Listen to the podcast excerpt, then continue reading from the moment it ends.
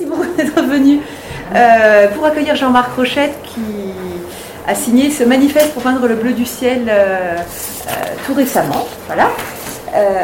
alors, ce, manifeste, comme d'autres livres qu'on a chez nous, c'est en fait le fruit d'une collaboration, d'une riche collaboration même, entre Guérin-Paulsen, la maison d'édition, et la FACIM, la Fondation pour l'action culturelle internationale en montagne, voilà, représentée par Anne de la Fontaine euh, ce soir. Et avant cet ouvrage-ci, avant qu'on y revienne, c'est l'occasion de vous, dire qu'il y a, d'autres euh, de ces coéditions chaque année. En fait, il y en a une, on y reviendra. L'illusion poétique d'Amanda Davy, Traversée euh, de Marie-Hélène Lafont, Géographie des nuages de Hubert Haddad, Une langue pour abri de Georges Arthur Goldschmidt, enfin voilà, de nombreuses coéditions. Et à chaque fois, ça donne un petit livre bleu comme ça qui vient se, glisser parmi les, livres rouges euh, de, chez Guérin. Alors, euh, puisque Anne est là et que Anne est la coordinatrice de la vie littéraire euh, de la FACIM, peut-être qu'on pourra en savoir un petit peu plus sur cette fondation et sur le versant littéraire de cette fondation, justement. Ben, merci Émilie. Bonjour à tous. vous m'entendez? J'ai une petite voix qui ne porte pas beaucoup, donc N'hésitez pas à me faire signe si elle se met à, diminuer. Donc euh, oui, la Fondation Facim euh, a euh, une quarantaine d'années maintenant. Elle est basée en Savoie et elle couvre la Savoie pour ce qui est de la valorisation du patrimoine et la Savoie et la Haute-Savoie pour développer des, projets littéraires. Et notamment, depuis 20 ans, euh, elle organise les rencontres littéraires en Pays de Savoie. Et cette année, ces rencontres littéraires, vous pourrez venir vous servir, auront lieu, elles ont été déplacées en raison euh, du Covid, au mois de septembre. Jean-Marc est notre euh, invité d'honneur, invité vedette, et notre invité en tout cas. Et donc, euh, chaque année, depuis maintenant euh, neuf euh, éditions, à l'occasion des rencontres littéraires, en amont de cet événement, la Fondation Facile invite un auteur qui va être aux rencontres littéraires à produire un inédit. Donc on avait passé commande à Marie-Hélène Lafont il y a quelques années, à Maëlys Grangal également. Euh, qui était venu ici en 2014. Et puis voilà, la collection s'enrichit au, fil des ans. Et, euh, cette année, euh, je laisserai Émilie rentrer dans le détail, mais c'est donc à Jean-Marc que nous avons fait la, demande d'intégrer la collection Paysage écrit. voilà. Je ne vais pas prendre plus de temps pour, pour parler de la formation. J'ai laissé place Jean-Marc, c'est lui que vous êtes venu euh, écouter. Je suis là après la rencontre. Si vous souhaitez euh, en savoir davantage sur ces rencontres euh, littéraires, vous pouvez en tout cas retrouver notre programme papier ici, mais également sur notre site internet. Et voilà, je suis là pour répondre à, vos questions. Bonne rencontre cette année, la FACIM a eu la bonne idée d'accueillir euh, Jean-Marc Rochette euh, dans son bouquet de petits livres bleus, là. Et donc Jean-Marc Rochette, qui est un artiste peintre, dessinateur et auteur, hein, notamment euh, d'Edmond le Cochon, du Transpersonnage, de d'Elfroide, bien sûr, du Loup aussi. Alors euh, Jean-Marc, on vous présente souvent en, mentionnant votre talent, aussi euh, une légère tendance anarchiste et votre potager dans, l'oisan. C'est souvent enfin, ça, que, ça qui revient quand on fait des recherches. l'oisan dont vous arrivez, hein, ah où la montagne est, encore un peu plus sauvage. Donc vous dessinez, vous peignez, et entre euh, deux peintures, deux histoires, vous vous entretenez aussi, en tout cas vous vous êtes entretenu à un moment avec Fabrice Gabriel, qui est donc euh, le président de la FACIM, le directeur, pardon, de la FACIM, dont vient de nous parler euh, Anne, et qui est également euh, écrivain. Alors avant de, passer au, texte, à des extraits du texte, j'aimerais bien savoir, enfin on aimerait bien savoir comment s'est passée votre rencontre avec Fabrice Gabriel, berlinoise je crois. Comment vous êtes-vous rencontrés et comment avez-vous, en êtes-vous venu à, faire, à avoir ce projet commun? Moi j'ai habité de 2009, pendant, une dizaine d'années à Berlin. Et euh, je devais faire une exposition à Dresde. Et puis finalement, elle ne s'est pas faite. On m'a demandé de la faire à Berlin, dans l'Institut français de Berlin. Et lui, il était. En fait, c'était pas lui à l'époque, c'est le, le, président de, cet institut, c'est quelqu'un d'autre. Puis ça a changé. Finalement, c'est lui. Donc il est venu me voir à mon atelier à la Zeestrasse. Et au départ, c'était plutôt pour faire des expositions sur la bande dessinée. Et puis, mais à l'époque, je faisais beaucoup de peinture là-bas. Donc, euh, il, est, rentré dans mon atelier il a vu les, toiles, notamment des, grandes toiles. Je faisais des grandes, des grandes huiles de 2 mètres, 2 mètres 50. Et donc, euh, on est parti à discuter de, de peinture tous les deux. On avait des, points communs, des, goûts communs, notamment Fautrier, parce que je crois qu'il a écrit quelque chose sur Fautrier, qui est un peintre français qui a travaillé d'ailleurs, qui, a été moniteur de ski euh, vers Valouise, ouais, et que je connaissais de famille en fait par ma mère. Donc c'est, on a vu toute une discussion sur la, peinture de Fautrier, qui, était un des derniers peintres, disons, euh, français un peu connu à l'international. Après il y en a eu d'autres, mais à l'époque c'était important. Et puis là-dessus on a discuté, discuté. on a fait une exposition à donc dans cet euh, institut de Kudam à, Berlin. Et puis après, euh, bah, lui, il est parti. Moi, je suis parti de Berlin, en fait. D'accord. Et lui, euh, et puis on s'est perdu de vue, quoi. Et puis après, il, m'a appelé. c'était très. C'est quand? C'était il y a. Oui, c'était à l'automne, oui, tout à fait, pour faire un livre. Ça m'a, ça m'a, ça m'a surpris, mais bien intéressé sur dans une discussion, en fait, sur la, plutôt sur la peinture d'ailleurs. Et puis ça s'est fait à une vitesse incroyable, puisque ça s'est fait, euh, on, en a parlé, je crois, quand c'était juste avant le début du confinement, donc euh, en mars, je pense, il est venu me voir en mars, et, le livre sortait en, juin, ce qui est quand même assez euh, rapide, c'est pas si courant. Pareil pour une, on doit faire un film, il s'est fait un film d'ailleurs pour une chaîne voyage dans la vallée du Vénéon, c'est pareil, ils m'ont appelé juste avant le confinement, et le film a été tourné, il est quasiment monté, euh, et donc c'est pareil, c'était un film qui s'est monté très vite. Quoi. dans les deux, ces deux, deux, projets euh, qui auraient dû être complètement euh, coupés par cette histoire, et qui en fait ont été pratiquement accélérés. D'accord. En lien avec la facile, ce film, ou tout à fait Non, non, c'est en, en, lien avec le, la montagne en tout cas, et c'est surtout les, dessinateurs de bande dessinée dans leur lieu, quoi. Donc il y a quelques, et notamment moi. Donc là, on a eu, on a eu le temps, on a fait 15 jours de tournage. Très bien. Formidable. Euh, alors, vous avez dit, je crois, que ce, qui a, ce que vous aviez en tête quand vous avez fait ces, entretiens euh, avec euh, Fabrice Gabriel, c'était le travail qu'avait fait Charles Juliet avec Samuel Beckett. Enfin, en tout cas, ça, a été oui, absolument, oui. Charles Juliet qui a donc interviewé, entre guillemets, Samuel Beckett et ça a abouti à un Brand Van Velt, hein. Et Brand Van Velt? Oui, c'était surtout le rapport d'un ah écrivain et d'un peintre qui était Brand Van Velt. Il l'a refait aussi avec Beckett, mais moi je parlais surtout de Brand Velde. celui de Brand Van Velde. Ouais, ouais, parce que c'était euh, deux approches, une approche littéraire et puis une approche très, très picturale. Donc je trouvais ça intéressant. Puis c'est petits livres, enfin ça m'avait, ça m'a parlé. Et alors, euh, donc, euh, ce qu'il en dit, Charles Juliet, de, de, ces entretiens, alors je ne sais pas si c'est avec Beckett, avec Van Velde, c'est qu'il se passait dans un silence tel qu'il pourrait quasiment se solidifier. Alors, comment ça s'est passé avec Fabrice Gabriel? Est-ce que c'était silencieux? Comment ça se passait ah, concrètement Moi, je suis bavard. Hein. Euh, tandis que Brand Van Velde, c'était des, il parlait pas très peu, et, Beckett aussi. Hein. donc, euh, non, non, nous on parlait, on parlait à, bâton rompu.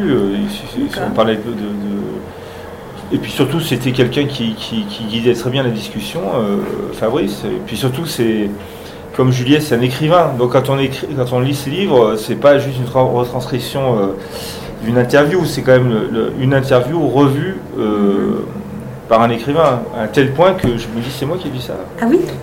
Enfin, c'est sûrement moi, mais je l'ai moins bien dit. Voilà, il l'a mieux formulé que moi, je suis sûr. Mais enfin, le fond y est, mais la, formulation est, littéraire dans son cas. Très bien. Bah, justement, je voulais vous soumettre juste un, très petit euh, passage donc sans doute dit par vous et écrit euh, par Fabrice, Gabriel. Euh, il parle de votre rencontre donc dans votre atelier euh, à Berlin.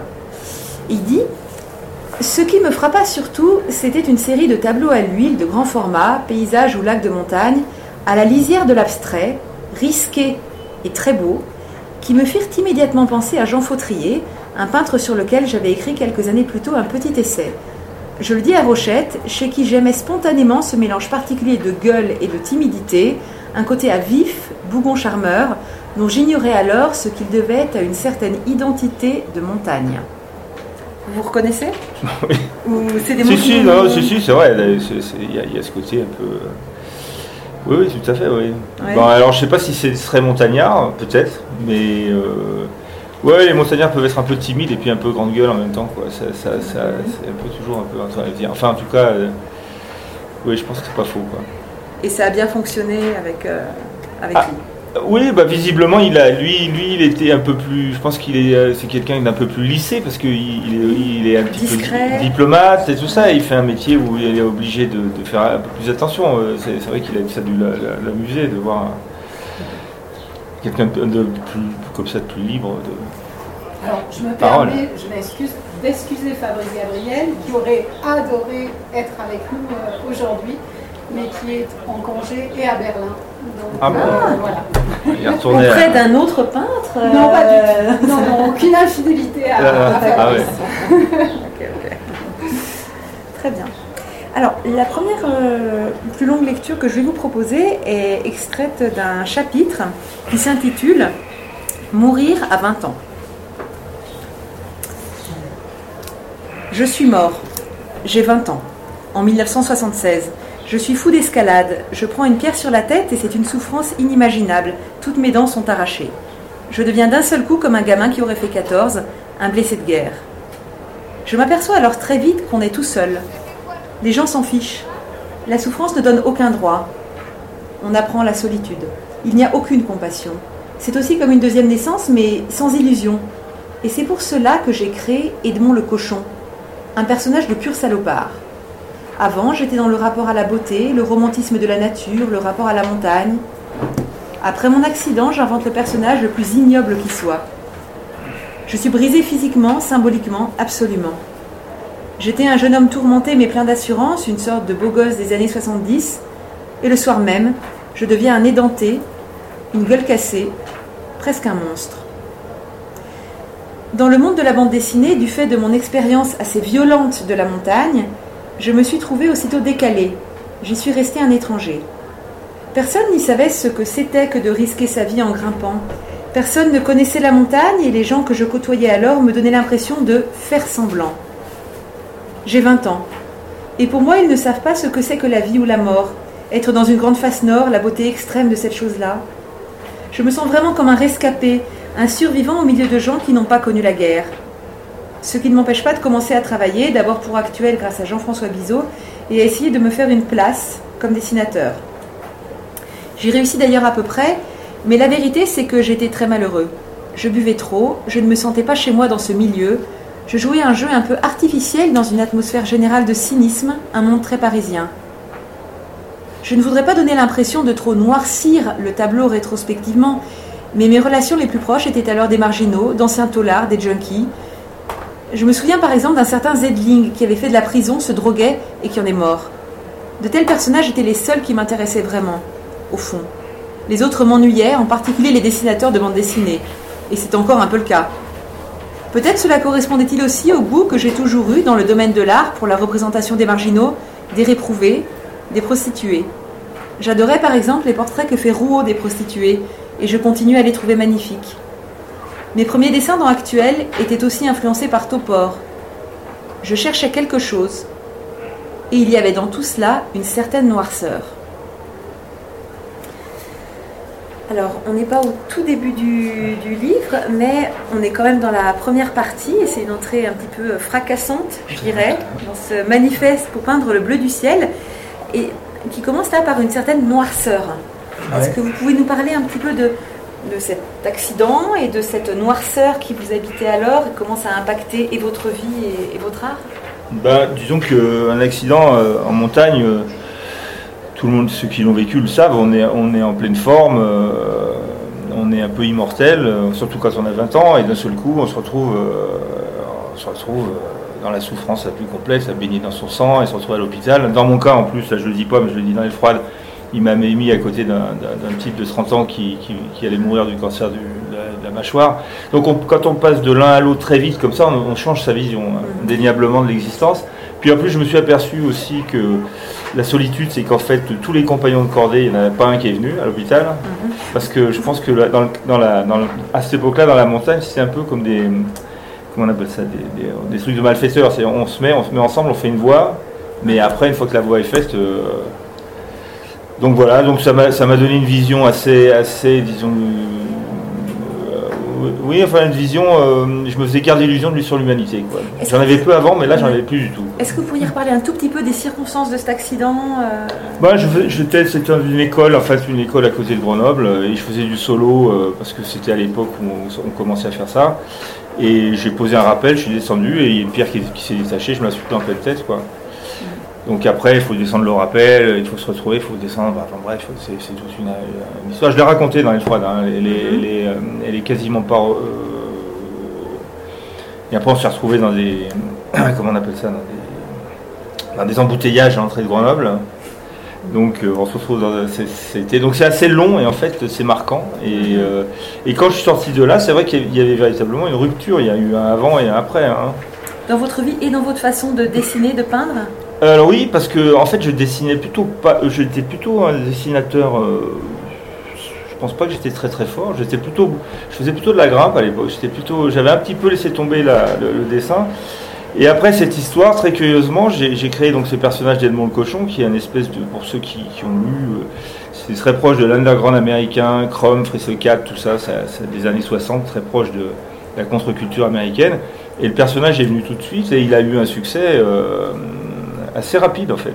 C'est-à-dire que j'ai bien vu que ma vie n'était pas dans la à passer, aller à venir à l'ENSA pour passer les- le guide, mais il fallait que j'aille dans, cette autre direction. Ça a été un peu cette pierre, c'était un peu comme un comme un billard, vous voyez, dans les- une boule qui en tape une autre et qui l'a, qui l'a fait changer de, de- de- de- de- de direction. Quoi. Et, euh, et donc, euh, je, je suis monté à Paris, comme on dit, euh, et j'ai, eu une carrière qui, qui a fonctionné assez vite. Quoi. Margi- euh, d'une manière marginale, parce qu'on était quand même dans des milieux. euh, c'est pas. enfin, c'est, un peu dangereux aussi, hein, ces métiers-là. D'accord. Ah, Edmond Cochon fait de la montagne ou? Ah oui, si, il a une scène où il grimpe, euh, en- il grimpe parce que j'ai grimpé à j'ai grimpé à Omboritondo, pour ceux qui connaissent, c'est des, des montagnes, des falaises dans la, dans, la, dans le, au Niger, dans des, ça, s'appelle- ça s'appelle la main de Fatma, et donc euh, j'ai mis ce personnage grimper dans cet endroit-là, c'est des, des trucs de grès, quoi. C'est pour l'anecdote. D'accord. Donc il grimpait encore un petit peu, ouais. Il grimpe un petit peu, mais pas, Non, non, pas non, non, principalement. non, il- hein. d'ailleurs il tombe dans l'histoire. il- enfin, bon, il est, il est pas, c'est pas, c'est pas édlingé. hein. Mais il Ouais. prend pas une pierre sur la tête. Non, non, non, non, lui, non. Non, quand même. Ça, c'est l'accident, ça Ouais, non, mais ça, c'est pas le truc que je remuais trop quand même. Bien sûr, bien sûr. Mhm. Alors, après ce chapitre, euh, Mourir à 20 ans, il y a un chapitre qui s'appelle euh, Renaître. Ah. Voilà. Ça, c'est être optimiste. je... Vous auriez dit Je suis un animal capable de se couper la patte avec les dents s'il faut s'échapper. Je suis donc parti à Berlin par instinct de survie. C'était une renaissance. Mais j'y ai également été très mal. En plein hiver, sans lumière, sans connaître personne, c'est tout sauf une ville facile. Je me suis dit Continue. Même si la Seestrasse, certains jours en novembre, il faut avouer que c'est particulièrement affreux. C'était comme être dans une face nord, difficile mais salutaire. J'ai peint. Berlin m'a permis de comprendre quelque chose comme l'urgence d'une sortie, la nécessité d'un renouveau. Ce n'est pas pour rien que j'ai peint alors Le Couloir, en 2010, qui s'inspire du couloir rocheux où j'ai failli me tuer autrefois en blessant dans ma chute mon camarade de cordée. Mes crampons lui avaient ouvert le bras. J'ai vu ses chairs arrachées, ses tendons à vif. Je lui ai fait un garrot avec mon t-shirt. C'est donc à Berlin que je suis retournée là-bas, chez moi, dans cette matière de la montagne. Peindre un paysage, peindre un corps, c'est exactement pareil. La seule différence, c'est que dans un corps, il y a une animalité directe, une excitation, un rapport érotique immédiat. Dans la montagne, c'est une excitation mentale. Mais elle est pour moi du même ordre.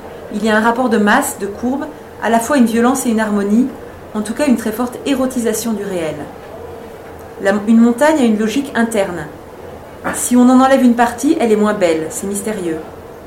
Les carrières creusées dans la montagne me font toujours penser à des gueules cassées. C'est une intrusion meurtrière de l'humain dans le paysage. J'essaye en tout cas, quand je la représente, de trouver l'harmonie de la montagne. Et cela se joue souvent à très peu de choses, comme dans une escalade. Avec la peinture, on fait de toute façon la preuve de son regard. Quand on la représente, on essaye de rendre réelle la beauté qu'on éprouve. Et cette mise à l'épreuve garde quelque chose de mystérieux, parfois même de magique. Plus simplement, quand je fais ce que j'appelle un portrait de montagne et que je le montre à des guides comme mes amis dans l'Oisan par exemple, ils sont impressionnés si c'est réussi. Tu as rendu quelque chose, me disent-ils. Il y a là comme une vérité, voire une révélation.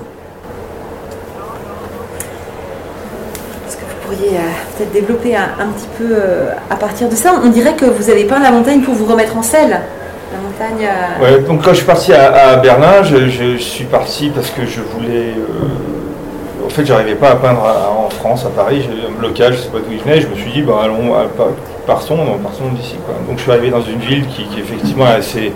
Moi, je l'aime bien, mais c'est vrai qu'en hiver, elle est assez, rude. Et, surtout, à l'époque, j'ai eu une amie qui m'a proposé de faire une exposition à, très curieusement à Échirol, c'est dans la banlieue de Grenoble, alors que j'étais plus jamais revenu à Grenoble. Elle est tombée sur un livre à moi qui s'appelle euh, Himalaya Vaudou et elle m'avait dit, et donc je, suis- je- je devais faire une exposition et je me suis demandé qu'est-ce que je pouvais bien faire comme exposition? Et c'est là que j'ai eu cette idée de faire cette journée particulière où, j'ai, où je suis tombé dans le glacier en façon d'être froide.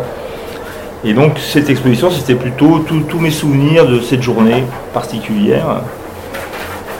Et donc j'ai commencé à développer de la peinture de montagne, alors qu'au départ c'était pas forcément mon idée, quoi. Et c'est ce concours de circonstances. Et c'est vrai que je, me suis retrouvé très très très très à l'aise, enfin très à l'aise. Oui, c'était mon élément de peindre la montagne. Je me suis aperçu à quel point c'était mon, élément que j'avais oublié, j'avais oublié pendant 30 ans, parce que entre la- l'accident que j'ai eu, disons en 76 et le début de, de, des monts 78, et là on est en, en 2000, euh, 2008. hein. Donc ça fait quand même euh, 40 ans hein, presque. Donc pendant 40 ans, j'ai pratiquement plus mis les pieds en montagne, il faut, le savoir. Enfin, ou alors comme ça à la, à la marge. Donc traumatisé par cet accident. Traumatisé, puis je suis, je suis parti, on- je voyais, je connaissais, j'avais quitté Grenoble, il fallait que je revienne ici, c'était tout. En fait, j'avais quitté ce, ce milieu, mais avec dans ma tête toujours cette espèce de, je savais qu'au fond j'a- j'avais le virus, quoi.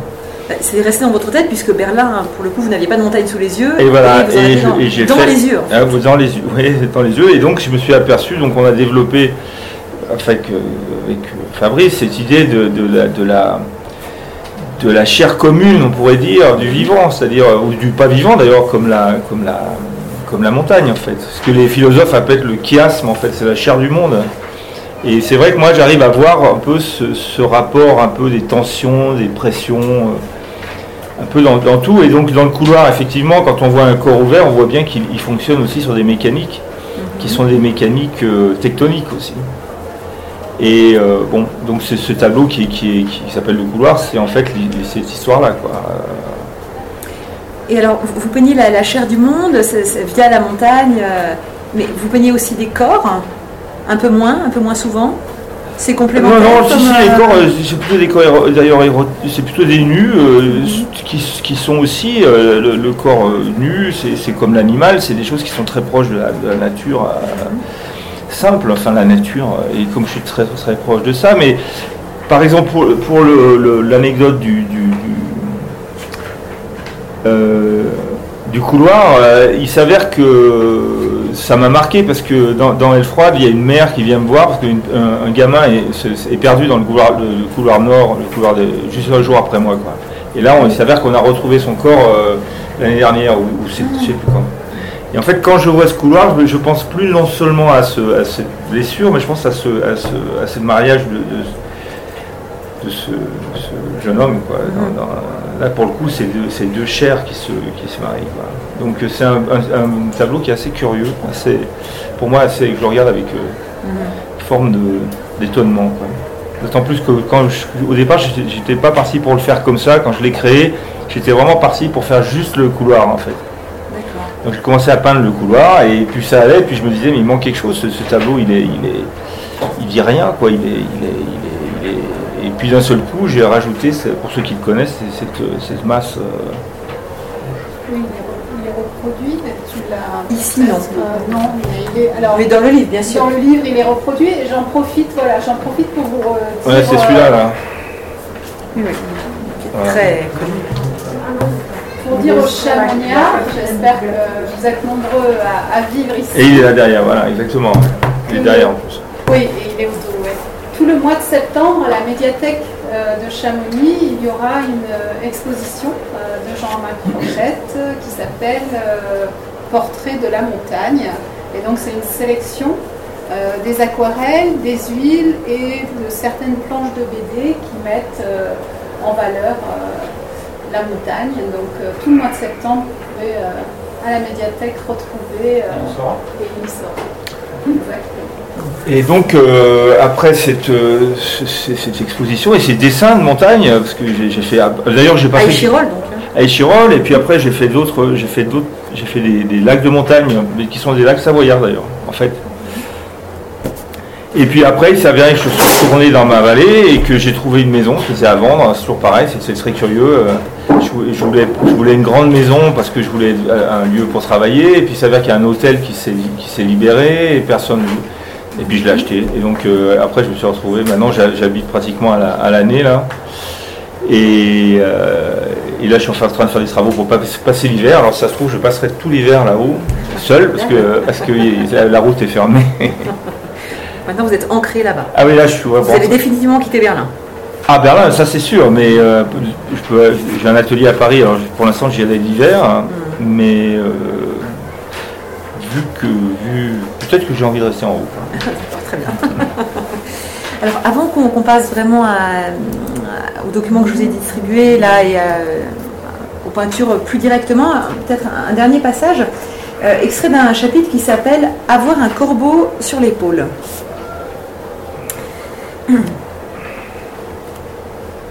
En tant que grimpeur, je crois qu'on cherche à retrouver un rapport au monde très ancien c'est le désir de prendre des risques et de tels risques redonnent de la valeur à l'existence.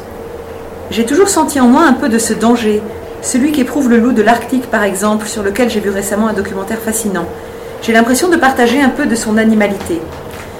Quand on gravit un col, on se retrouve d'un seul coup dans un autre monde. On ne vit plus de la même façon, il faut faire des choix. Y a-t-il un risque possible d'avalanche? Dois-je m'engager ou est-ce trop dangereux? Ai-je seulement le temps?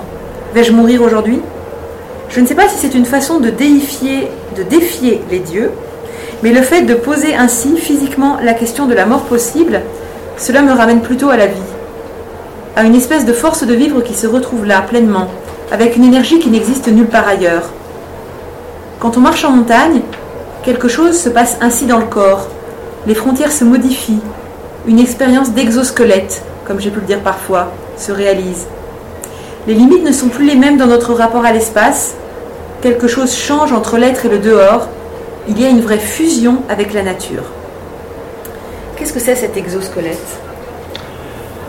Bah, L'exosquelette, c'est comme les, scarabées, le squelette est à l'extérieur. Et euh, quand je, moi j'ai un rapport un peu particulier avec, l'Oisan, mais ici aussi, quand je suis arrivé, que j'ai vu ce Mont Blanc, euh, j'ai l'impression qu'on n'est pas tellement séparés, en tout cas on le regarde et en fait il fait partie un peu de notre projection mentale quoi. Et, ça me fait ça avec la montagne. Donc quand je, suis dans ma vallée et puis je vois l'aiguille du plat de la selle tout, j'ai l'impression que ma ma ma frontière est pas forcément au niveau de la peau, mais peut-être au niveau de mes yeux quoi. Donc euh, j'englobe, on en peut englober ça. C'est pour ça qu'en montagne, quand les, y a les gens le sont pas, et moi quand je marche au bout d'un certain moment, cette espèce d'impression de bon, il faut faire attention, il hein, faut quand même. mais, mais cette espèce de capacité à englober ce qui, vous entoure, le comprendre, euh, en faire partie, c'est une chose qui, esthétiquement, en plus esthétiquement, je trouve que c'est ça permet, euh, ça me permet de peindre et d'avoir envie de peindre et, oui, c'est ça, ça l'exosquelette, c'est un squelette plus éloigné que sa propre et la pratique de, la montagne et celle de la peinture, c'est des choses qui sont comparables, mimétiques, ou au contraire différentes et complémentaires? Ben oui, c'est très... Il y, a, il y chez plein de gens, ça n'a rien à voir, mais moi, je, il y a, la, il y a la, matière déjà. C'est-à-dire que en montagne, enfin, en alpinisme, et même, c'est une chose où on, fait, on n'est pas extérieur, on, rentre dans la, dans, la, dans, la, dans la nature elle-même. On la touche, par exemple. Il y a un côté tactile. On la touche, on, la, on, peut le casser, on peut, on peut s'apercevoir si le rocher est bon, s'il est mauvais, s'il est, s'il est, s'il y a du, du, sable. Enfin bon, bref, on est très très tactile et Et la peinture, pour moi, c'est ça aussi. hein. C'est la peinture, tu travailles avec de la matière quand même. Mhm. Donc tu es obligé de comprendre les, les- comment ça sèche, comment ça casse, comment ça- ce qu'on appelle les itérations, par exemple. Les itérations, c'est la, la matière qui s'est. Par exemple, si vous mettez du jaune, du bleu et du vert, vous tirez, il y a une espèce d'un truc chaotique comme ça, qu'on voit dans la, na- la nature sans arrêt. En montagne, c'est que ça, c'est du chaos, chaos esthétique. Et, pour moi, la peinture, c'est ça, c'est du chaos esthétique. C'est contrôler un peu, euh, et en tout cas visuellement, et puis euh, souvent en peinture, enfin dans, dans ma peinture, euh, c'est quand je la perds qu'elle devient bonne. C'est-à-dire c'est le moment où on a l'impression qu'on va tout rater, que c'est c'est- que ce soit à l'aquarelle ou en- en- à l'huile, c'est pareil. Et en montagne, c'est souvent ça. Les, les- les pas les plus beaux, c'est quand on pense qu'on est à, il y a un moment, il y a une espèce de, on n'est pas bien, et on est, le clou est loin en dessous, et puis d'un seul coup, on passe. Finalement, il y a une espèce d'instinct qui, qui fait qu'on passe et qu'on est. et d'un seul coup, je, je trouve que c'est les, les moments les plus les plus gracieux. Et donc euh, alors en peinture en, montagne ça se voit pas trop mais en, peinture ça peut se voir euh, ça peut se voir. Ça, on donne des preuves euh, matérielles de ça. Puisqu'on a vraiment commencé à parler plus de peinture, je vous propose de regarder un petit peu ces, deux tableaux.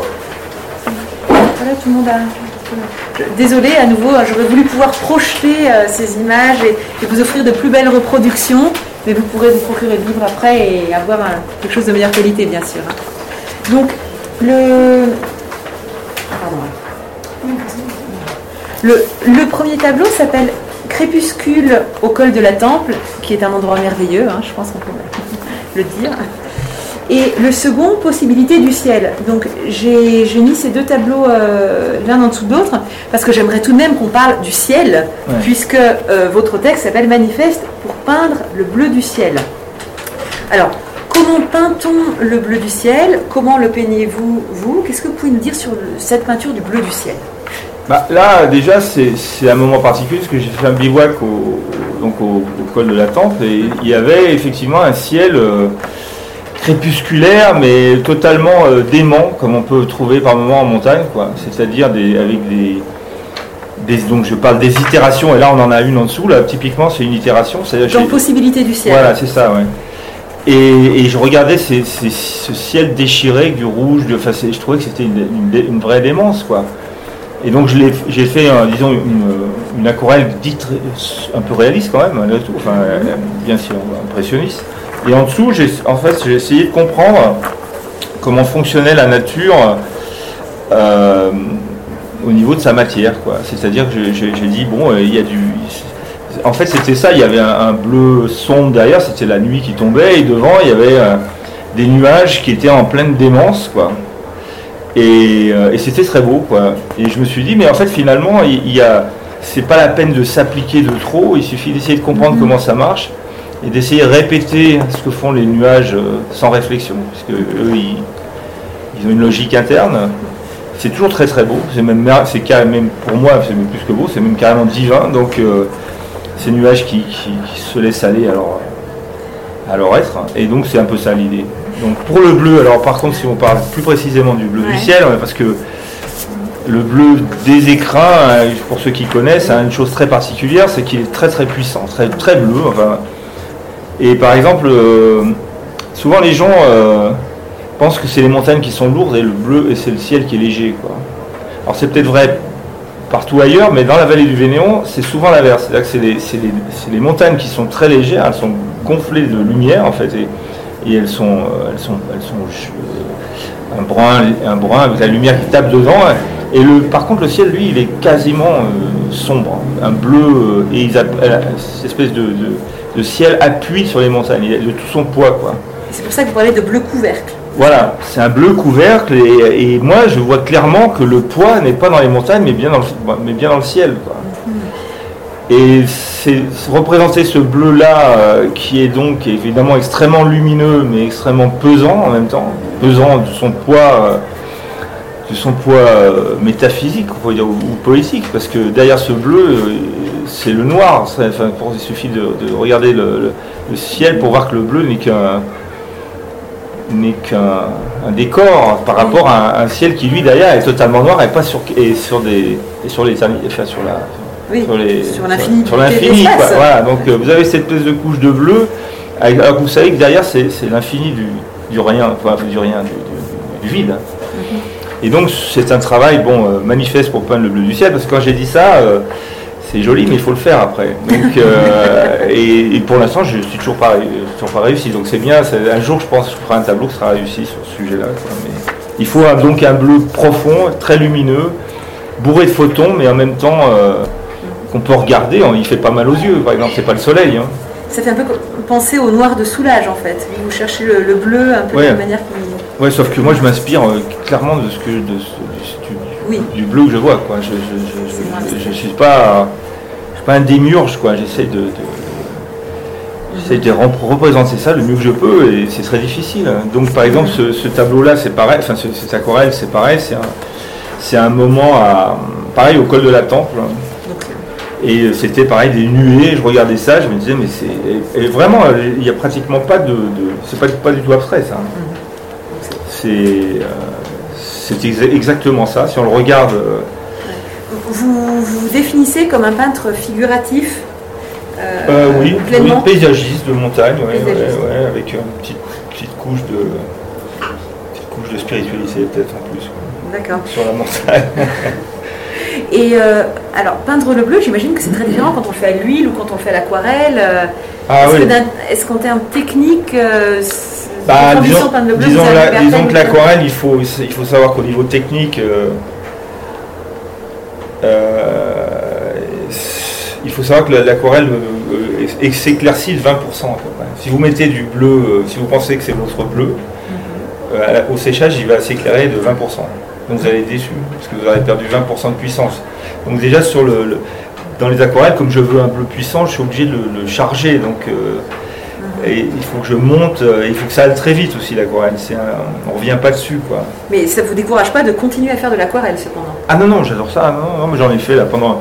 Comme je m'étais fait coincer à Paris euh, pendant le confinement, hein. j'ai- ah oui, je me suis échappé quand même. Mais euh, mais j'ai pu faire une, une bonne quinzaine de, de, de- de- d'aquarelles de montagne quoi, parce que j'avais des, des photos, des, des choses et je me suis régalé quoi. En fait, c'était un bon moment quoi.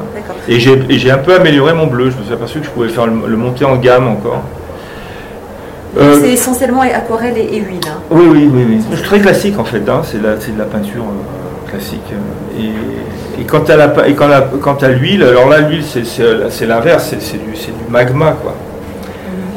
On pourrait dire qu'à l'aquarelle on, on travaille avec de, avec de l'eau, c'est le cas de le dire, mais avec, euh, avec, euh, et tandis que la, la pein- la peinture à l'huile, surtout que moi je travaille en pleine pâte, c'est- j'ai pas de pleine pâte, c'est que vous prenez l'huile et puis vous travaillez directement dedans, vous faites pas de glacis, de re- et donc là ça demande une espèce, c'est comme de la lave en fait qui va se figer à un moment.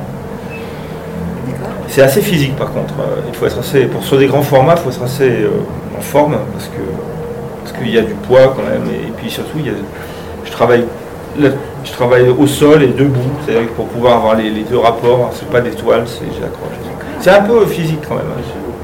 Vous avez un grand atelier dans votre maison du hasard Ah là euh, oui, alors là j'aurai un grand atelier. Pour l'instant on est en train de le faire là, mais j'aurai un bel atelier qui donne directement sur la sur le, la manière d'Ibona, pour ceux qui connaissent, hein, en face nord-est des bancs, euh, des, euh, des zones de neige là. Donc quand je vous la fenêtre, boum badaboum, ça me rappelle à-.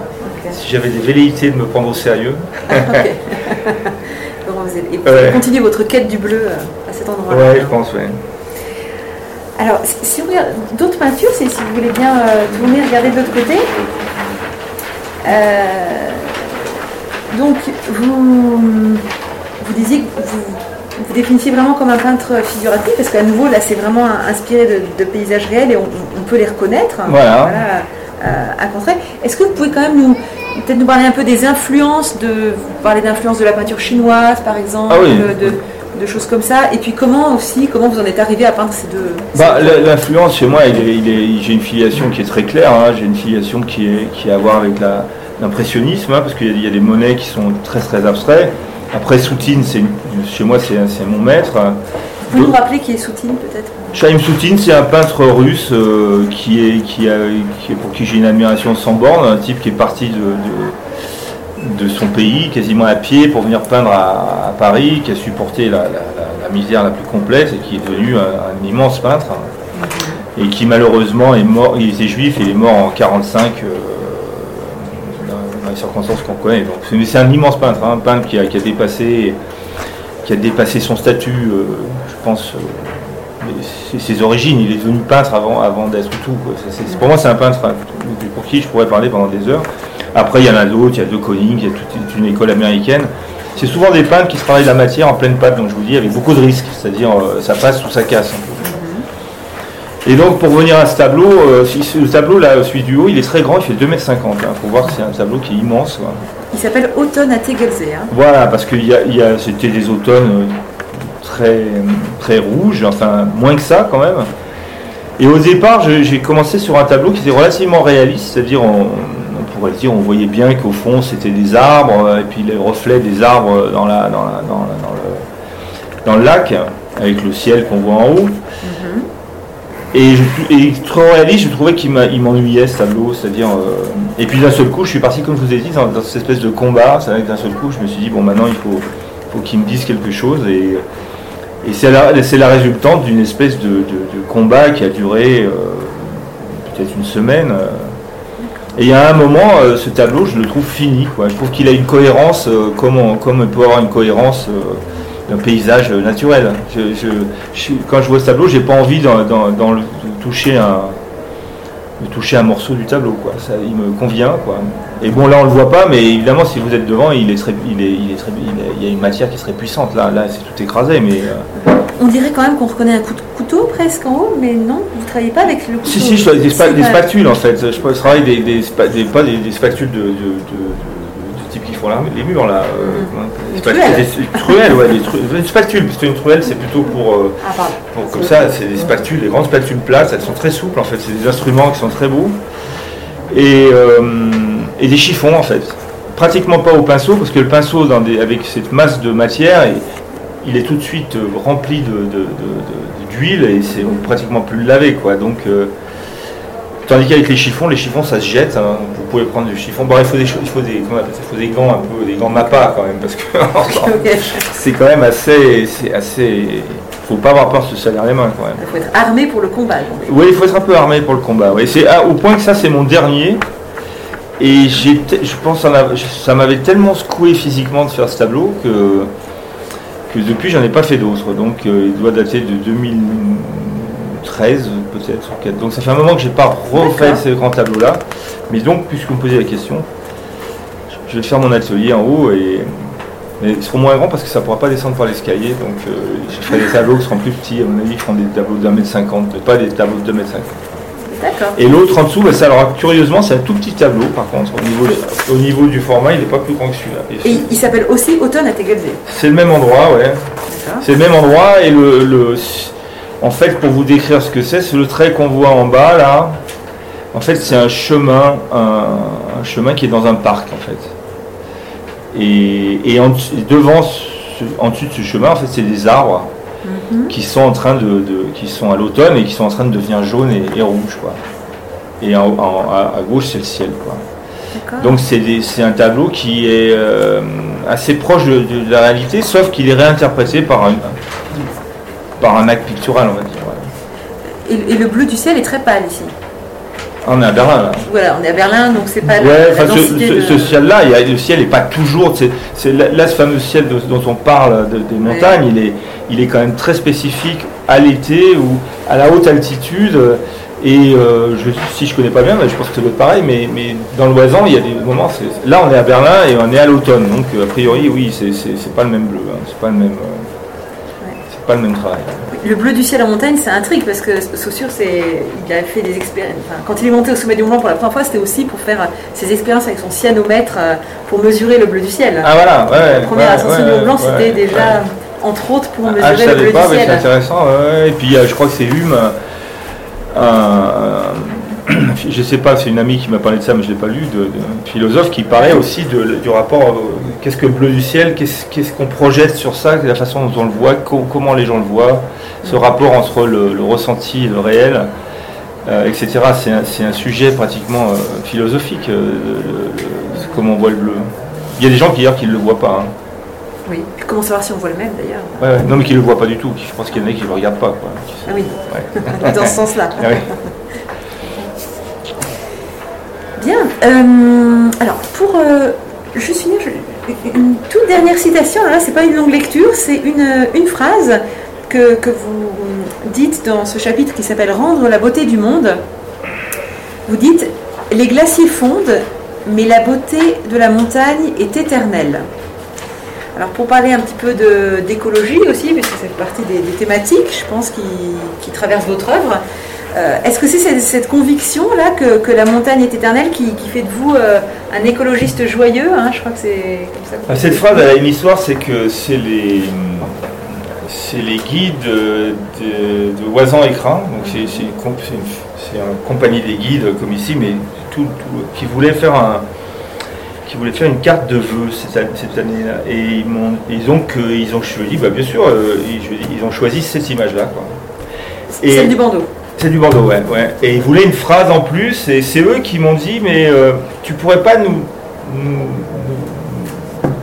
dire, enfin nous, écrire quelque chose sur le fait que, en fait, il l'a pas, il l'a pas formulé comme ça, mais c'est ça qu'il voulait dire, c'est-à-dire, ok, la montagne fond, mais il n'empêche que la montagne est, toujours belle. Enfin, s'il y avait un côté mm-hmm. appel pratiquement à la clientèle. C'est pas parce qu'on vous dit que les, glaciers ah fondent que c'est plus la peine de venir, de plus aller en montagne. Bon, ici, ça fond, mais ça fond plus chez nous. Hein. Dans, le sud, il y, a, vraiment des, endroits où il y, a, des endroits où ça disparaît littéralement. Pourtant, à Chamonix, on parle beaucoup du glacier des Bossons. Quand oui, mais là. nous, il n'y en a plus des fois. Il y a des endroits où il n'y a plus de glaciers. Enfin, glacier carré. Glacier carré quasiment disparu. Enfin, là, c'est plutôt, un évé, mais il y a des couloirs, comme le couloir, le couloir du diable, qui est un des très beaux couloirs qui a disparu entièrement. Enfin bon, et donc j'ai trouvé cette phrase, effectivement, euh, les glaciers fondent, mais la beauté des, montagnes sont éternelles. Et ce qui est vrai d'ailleurs, c'est indéniablement. Quand vous allez dans le Haut-Gard, il n'y a pas de glacier, et, pourtant euh, le Haut-Gard, euh, comme dirait Bernoza, c'est un des endroits les plus beaux sur, Terre, les montagnes sont sublimes. Donc c'était pour, c'était pour dire, oui, ça c'est un optimisme. J'aimerais bien que les, que, le, que les glaciers restent dans l'Oisan, Mhm. notamment le glacier de la Pilate, parce que c'est lui qui c'est lui qui me procure de l'eau, puisque le Vénéon vient de lui. Donc s'il n'y a plus d'eau, par contre, ça sera peut-être très beau, mais, mhm. mais par contre, j'aurais du mal à faire pousser mes pommes de terre. Mhm. Et si on parle un peu plus de cette thématique environnementale, parce que vous avez écrit Le Loup, par exemple, qui touche un peu à ça aussi, euh, ça vous tient à cœur C'est un combat aussi Le Loup alors là, le loup. Ah, c'est plus cette biodiversité, mais. Non, non, non, non, mais surtout le loup, c'est un livre qui a été fait euh, d'une manière très curieuse parce que j'étais chez moi et il y a un, berger qui est venu, il avait eu une attaque de, une énorme attaque euh, au Blanchatra et donc il m'a décrit ce que c'était parce que c'était la première fois avec lui, ça faisait 40 ans qu'il était là dans, sa vallée, il n'avait jamais, il jamais eu de loup, puis là il y a un loup qui est arrivé ou des loups mhm. et qui ont fait un carton quoi. Et il m'a raconté, j'ai vu la détresse chez cet homme, c'est indéniable quoi. il m'a raconté ce que c'était, les animaux agonisants, tout ça. Bon, moi qui suis plutôt pro-loup, comme ça on va dire, mais, mais là je, recevais quelque chose, quelque chose de très fort. Quoi. Et ça m'a donné envie d'écrire une histoire, et l'histoire est sortie très très vite en fait.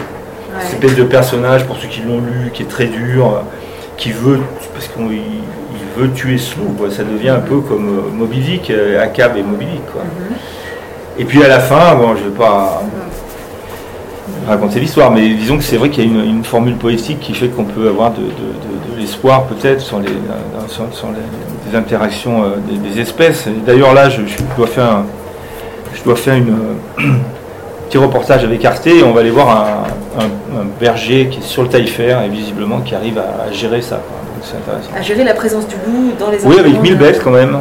1000 bêtes sur le taillefer. Euh, alors je vous ai parlé avec lui parce que c'est impressionnant. 1000 bêtes, ça fait, ça fait quand même un sacré troupeau. Euh, le taillefer, euh, pour ceux qui connaissent, il y a des forêts tout autour. Euh, c'est quand même, c'est quand même infesté. Enfin infesté.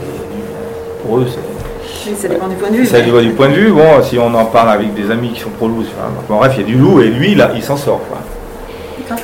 Et donc, mon histoire, c'est un peu. alors, on m'a reproché, certains bergers m'ont reproché d'être pour les loups, euh, et les, les, plus radicaux pro-loups m'ont reproché d'être euh, pour les, pour les bergers. Mhm, enfin, ce qui m'apporte le C'est courageux en tout cas de, prendre cette thématique à Ce qui m'apporte le plus, c'est mon voisin qui est un ancien berger, euh, type qui a 75 ans. Et il est, il est venu me. Il est venu me voir, il m'a dit, je crois que c'est le premier qui a acheté mon bouquin sur le loup. Ah ouais. Ah ouais, ouais. Là, il Et c'était un berger. Un vieux berger, ouais, ouais, ouais. Et alors lui, il plus anti-loup, tu peux pas faire, quoi. Ah. Et, euh, et il a acheté, c'est mon voisin qui a écrit sur le tout, je trouve que ça pouvait foutre le feu au village, ça, cette histoire-là. Et il est venu et il m'a dit, je l'ai acheté, euh, c'est bien. Bon, la fin, ça serait mieux si le loup, si on lui avait mis, un- si on s'y avait mis un plomb, mais bon, dans la mesure où c'est une histoire, c'est c'est super. Et alors, le loup, vous le dessinez, donc, dans- enfin, vous l'avez dessiné en tout cas dans, dans cet album, mais dans vos peintures, il y a peut-être un petit peu moins d'animaux, cependant? Bah, je les dessine. Je, ça, c'est- pas un sujet pour moi qui, m'intéresse beaucoup en peinture. Quoi. La peinture, c'est la matière, c'est un rapport des tons. Quand je fais des animaux, je préfère les faire en dessin. Je vois pas ce que ça apporte de les peindre plus que ça. Et comme je les mets en plus euh, dans une histoire, parce qu'en plus la, la nouvelle, c'est que le loup va devenir un film. J'ai essayé, un- Ah. ouais, qui a été acheté par un Pix pour faire un film. quoi. Et, euh, et donc, euh, je dessine beaucoup d'animaux comme ça, et je trouve qu'ils sont plus vivants dans une BD. euh, D'accord. parce qu'on les voit dans tous les sens, ils sont vivants, ils bougent et tout ça. et- C'est drôle parce que vous parlez justement d'animalité de la montagne, Ouais, ouais. à travers la peinture, mais les animaux plutôt en dessin tout de même. Euh, oui, on peut, je pourrais imaginer en faire, mais là pour l'instant, il s'avère que j'ai- fait une cette BD Le Loup. Là, j'ai écrit une autre histoire qui va se passer sur le plateau du Vercors. Alors ça va être un énorme bouquin, c'est 250 pages sur le plateau du Vercors, encore en montagne. Et, et là, il y aura des animaux aussi, il y aura, il y aura, il y aura de l'aventure, de l'amour De l'amour. et de la mort. Voilà, que de créativité, bravo. bah. Merci beaucoup. Moi, j'ai un petit peu le tour de, de mes questions, mais peut-être que notre public euh, aurait des choses à vous dire ou à vous demander. J'aimerais savoir, depuis cette chute euh, à l'âge de 20 ans de Calais, après, quel a été votre rapport avec l'artiste Quelqu'un Ah oui, avec la haute montagne, parce que malgré tout elle froide, ça traduit quand même quelqu'un qui Hmm. connaît bien votre montagne. Oui, bah donc à 20 ans, j'ai refait une saison derrière, euh, deux saisons. Mais j'avais fait beaucoup, hein, jusqu'à 20 ans, j'avais fait pratiquement, pratiquement tous les sommets de l'Oisan, sauf les, les, les, les- les- les plus durs. C'est-à-dire en fait la, les Vigia, les Utiles, la meilleure euh, la, la, la- non, la Dibona, j'avais fait, non, le, la, cousine de maison, voilà. Et Il y avait, il y a quelques, y en a, on avait la, la face nord du râteau, nord de la Mèche, face nord d'Elfroide, face nord du, enfin il y avait une espèce de, truc comme ça que tout, le monde voulait faire. Bon, ça j'avais pas fait. Et puis j'ai arrêté, donc j'ai arrêté pendant plus de 30 ans et je me suis, je me suis remis à grimper avec mon, copain guide, la, la Roche Joubert. Je lui- on est remonté une fois, j'avais 60 ans, je crois, on est remonté au, au Coolidge. Au Coolidge, oui, au Coolidge. J'étais pas bien du tout. j'ai dit, oui, il faut s'y remettre. Et puis après, je m'y suis remis et euh, j'ai refait la traversée de la Meige avec un cousin. Et puis là, dernière fois, j'ai, dernière fois, j'ai fait euh, les Savoyards avec un, guide de- d'Annecy, euh, Christophe Du- Dumarin. C'était un très bon moment. Et, donc, je m'y suis remis, quoi. Après une interruption de, de 30 ans. Et là, je, m'y remets. Et effectivement, je m'entraîne à nouveau. Il y a quelques jours, j'ai grimpé avec Musato, un bon grimpeur, là. Donc, voilà, je me suis remis avec plaisir. Bon, j'ai encore une bonne dizaine d'années. Ce qui m'étonne aussi, c'est la réflexion après votre accident, qu'on vous a un peu laissé tomber, que les camarades de Corvée. Ouais, ouais, bah, c'était, c'est, c'est- ça a été. euh, bah, je pense que. Ouais, enfin, c'est comme ça. C'est, je pense que j'avais vraiment, ils n'ont pas voulu voir le truc, quoi. Je pense qu'il y a des gens qui ont du coup. Moi, par exemple, j'ai un, un de mes. J'ai un de mes grands-pères qui n'est pas venu me voir parce qu'il voulait pas voir la, la gueule de son petit-fils. Son petit-fils, euh, voilà, c'était pas qu'il m'aimait pas, mais c'est que ça lui aurait fait trop. Voilà, donc il a attendu que ça cicatrise. Donc c'est- on ne peut pas juger les gens. euh. Enfin, en tout cas, je me suis aperçu. Et puis c'était parti sur autre chose, comme je vous l'ai dit. Après, pour faire de la bande dessinée, il y a quand même de la concurrence. Ouais. Et donc il faut quand même faire le truc à 100%. Quoi. C'est, c'est- J'avais plus tellement le temps de m'entraîner. euh, ça aurait été. euh, voilà. Et là, j'ai un peu plus de temps. Donc je, voilà. Et l'Himalaya vous intéresserait? Pas du tout. D'autres montagnes Non, non, non, pas du tout. L'Himalaya, pas du tout. Non, non, non, l'Himalaya, c'est, c'est beaucoup trop haut pour moi. Les Chamonix, vous avez connu un petit peu ou pas? Alors Chamonix, euh, non. Euh, j'ai fait que la, la- à côté de la Robuffeuille, c'est la Condamine, je crois. On voit que c'est- voilà, j'ai fait la Condamine. Et puis après, je, je- je- c'est des, c'est des montagnes que je connaissais pas. Je crois que j'étais impressionné. Quoi. Impressionné par, les, par leur histoire, enfin, enfin, tout ça. J'étais, pas de là, je ne sentais pas. Quoi. Il, a- il aurait fallu euh, des Joras, tout ça. Et d'ailleurs, je connaissais tellement pas que je connais vraiment pas le massif. hein. Je peux pas vous dire où est la verte, par exemple. Ah non, non, non, non, non, c'est pas chez du tout. Là. Je vois le Mont Blanc, oui, ça c'est à peu près clair. Après, euh, je crois que la- la- les, les Drus, ça doit être là-bas, vers la Ah oui, gauche. voilà, Ouais. les Et la verte, loin des c'est ben la verte, on m'a dit après que c'est derrière, donc maintenant, c'est- mais euh, c'est quand même assez tout ça. Par contre, la- dans l'oiseau, je peux vous donner les, même les, les- les- les- tout, tout, tout- je connais tout. là. Et puis un côté plus intime dans l'oiseau. Enfin, Bah, je regardais, là, c'est c'est à vous que je parlais, non, c'est à- je sais pas qui je parlais. Quand on arrive ici, le, le- le Mont Blanc, c'est un, un énorme truc compact qui monte comme ça, quoi. c'est moins analogue un peu.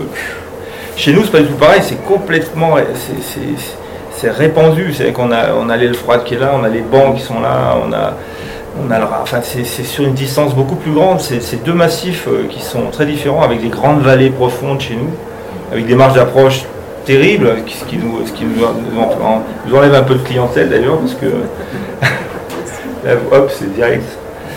Et euh, ouais, non, c'est magnifique. hein, Je regardais ça en arrivant là. De, de- vous pourriez peindre le Mont Blanc alors? Ah oui, je pourrais pas. C'est, sûr que c'est, il, est, impressionnant. Il y a ce, qui est impressionnant ici, c'est la, la puissance de la glace, quoi. C'est la, la, cette espèce de, rocher glace en fait. Euh, nous, on avait ça à, la Pilate, hein, le glacier de la Pilate, mais il a bien, bien, il s'est bien, il a bien fondu. Il est beaucoup moins puissant qu'il était. euh, on voit d'année en année, je vois les séracs qui, qui refluent. De l'autre côté, il y a la face nord. Avant de faire le Mont Blanc, je ferai la, la face nord de- de- des écrins pour me- m'entraîner un peu. Merci. Pour moi, je voudrais bien dire. Euh, je retire mon masque. Ouais, oui, je vous en prie. Euh, c'est pas que j'ai des questions, mais il y a beaucoup de choses qui m'ont parlé de ce que vous avez dit. D'abord, évidemment, Fautrier, il y a eu une exposition magnifique à Paris il y a deux ans. Euh, j'ai adoré Fautrier. Vous avez parlé de Soutine, je dirais tout ça me parle.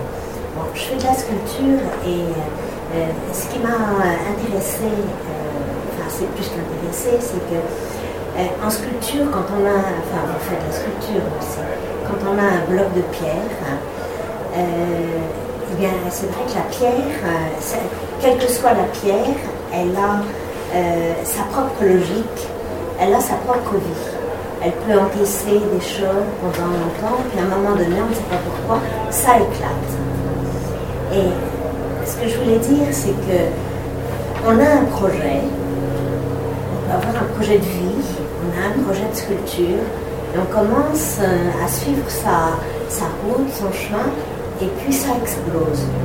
Parce que, il y a plein de parce que. Et en effet, à partir du moment où ça a explosé, la vraie question de la création se pose que ce soit dans la vie ou que ce soit dans le projet artistique. Et à ce moment-là, on est bien obligé de sortir d'un projet qui peut-être euh, intellectualisé pour être dans la vie et se mettre à respecter la logique de la matière. Et euh, voilà, je voulais vous remercier parce que tout ça, ça m'a beaucoup parlé.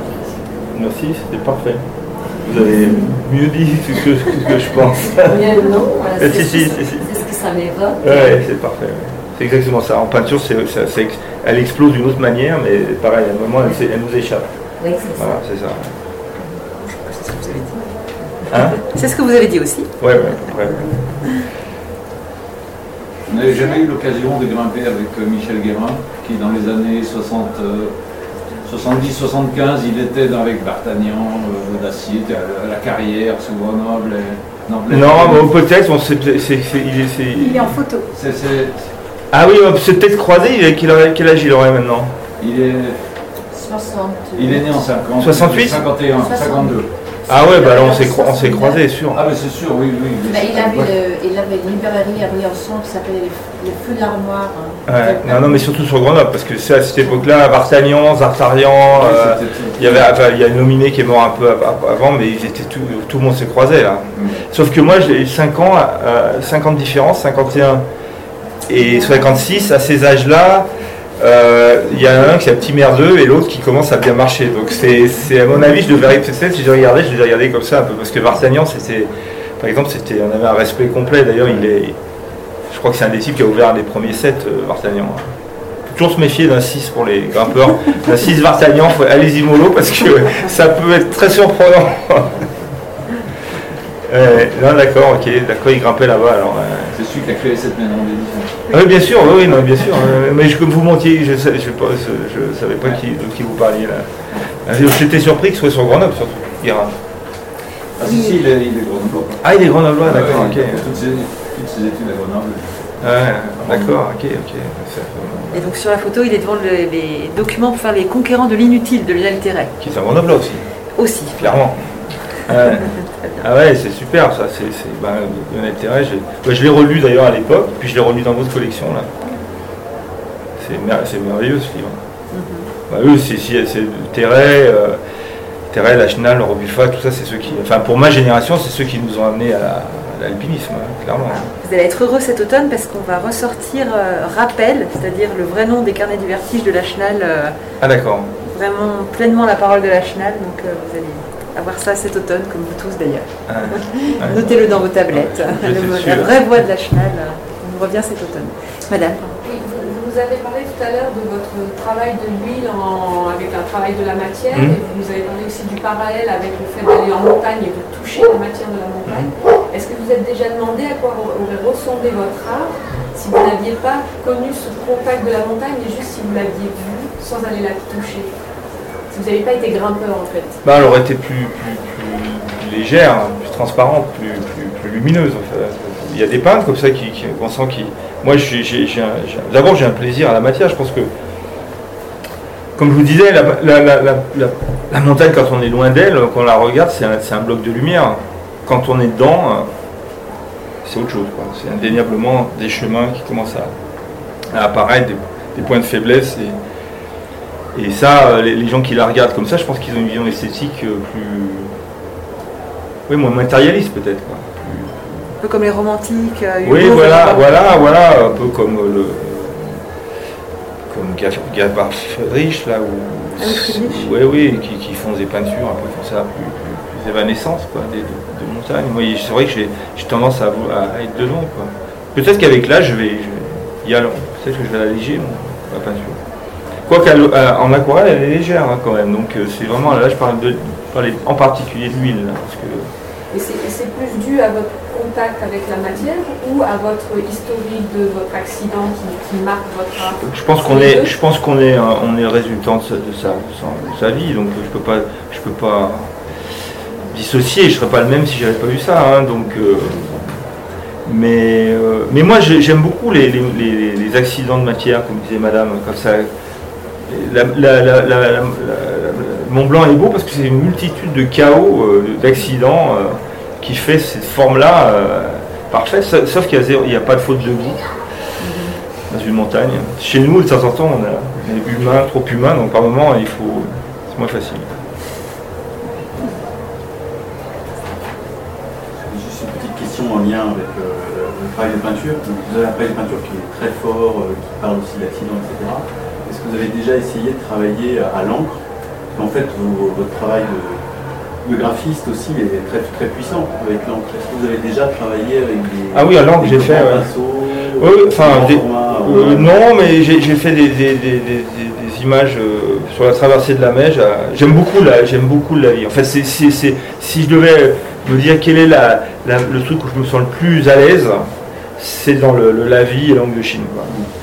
C'est d'ailleurs euh, les Chinois qui sont parmi les plus grands peintres, euh, ils ont, ils ont, ils ont arrêté la, couleur, ils ont arrêté, euh, ils, se, ils ne travaillent que, que sur la, la, puissance du trait et, la, et, et, même la montagne pourrait être très très belle comme ça. C'est vrai que ce que vous dites, c'est le. Et moi, par exemple, je fais des, des, storyboards que je montre de temps en temps qui sont ultra explosifs, quoi, qui sont faits que comme ça en fait. Mais euh, je ne peux, pas, peux pas publier un tel livre. Il faudrait peut-être, mais ça sera un, livre d'art, pur, pur livre d'art. Et donc après ça, là par exemple j'ai écrit mon dernier livre, 250 pages, donc euh, il est tout fait déjà. Il est, il est, il est storyboardé, euh, écrit, mis en forme. Je, et maintenant, il va falloir que je dessine 250 pages. Et là, je suis devant.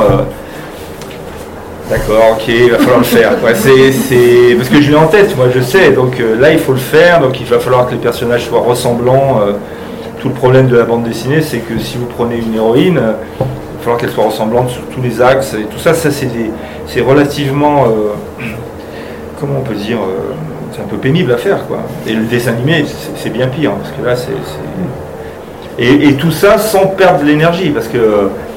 il faut garder cette espèce de vitalité euh, dans un dessin qui, est plus euh, besogneux. C'est le terme que je cherchais. Mais autrement, euh, de, fait, ce que je préfère, c'est pratiquement mon, storyboard. hein. C'est- Ça, fait, ça ferait un très bel objet. hein. D'ailleurs, c'est peut-être l'idée un jour de le publier.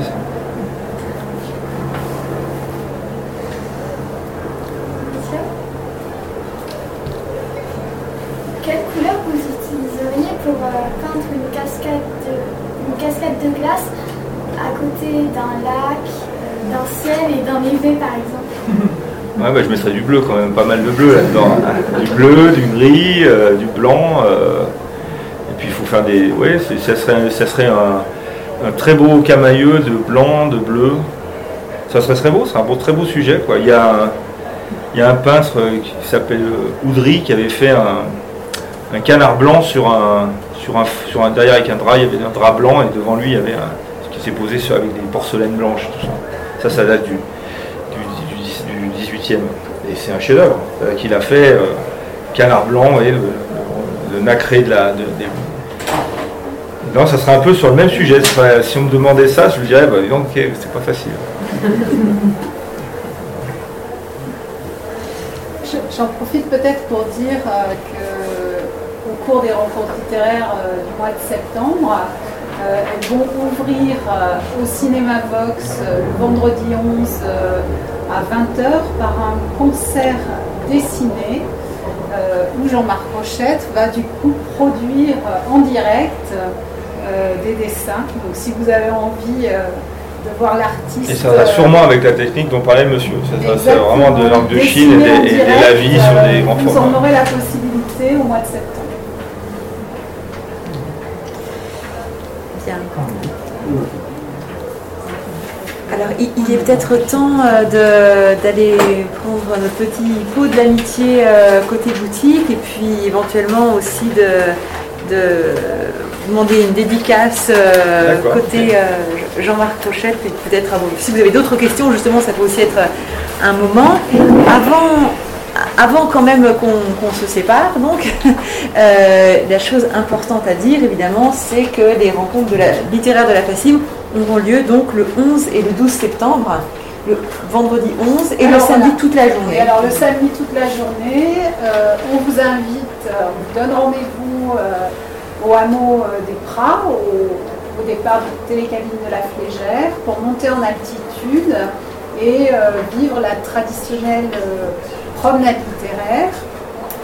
où vous retrouverez bah, Jean-Marc qui se promènera avec nous mais qui ne lira point, mais les autres invités, euh, notamment un grand auteur de montagne qui ne sera pas présent physiquement, mais euh, que nous entendrons, c'est Paolo Cognetti, euh, qui, ne se déplace pas d'Italie depuis plusieurs mois, mais qui nous offre un extrait de lecture des montagnes et que l'on va diffuser dans la montagne.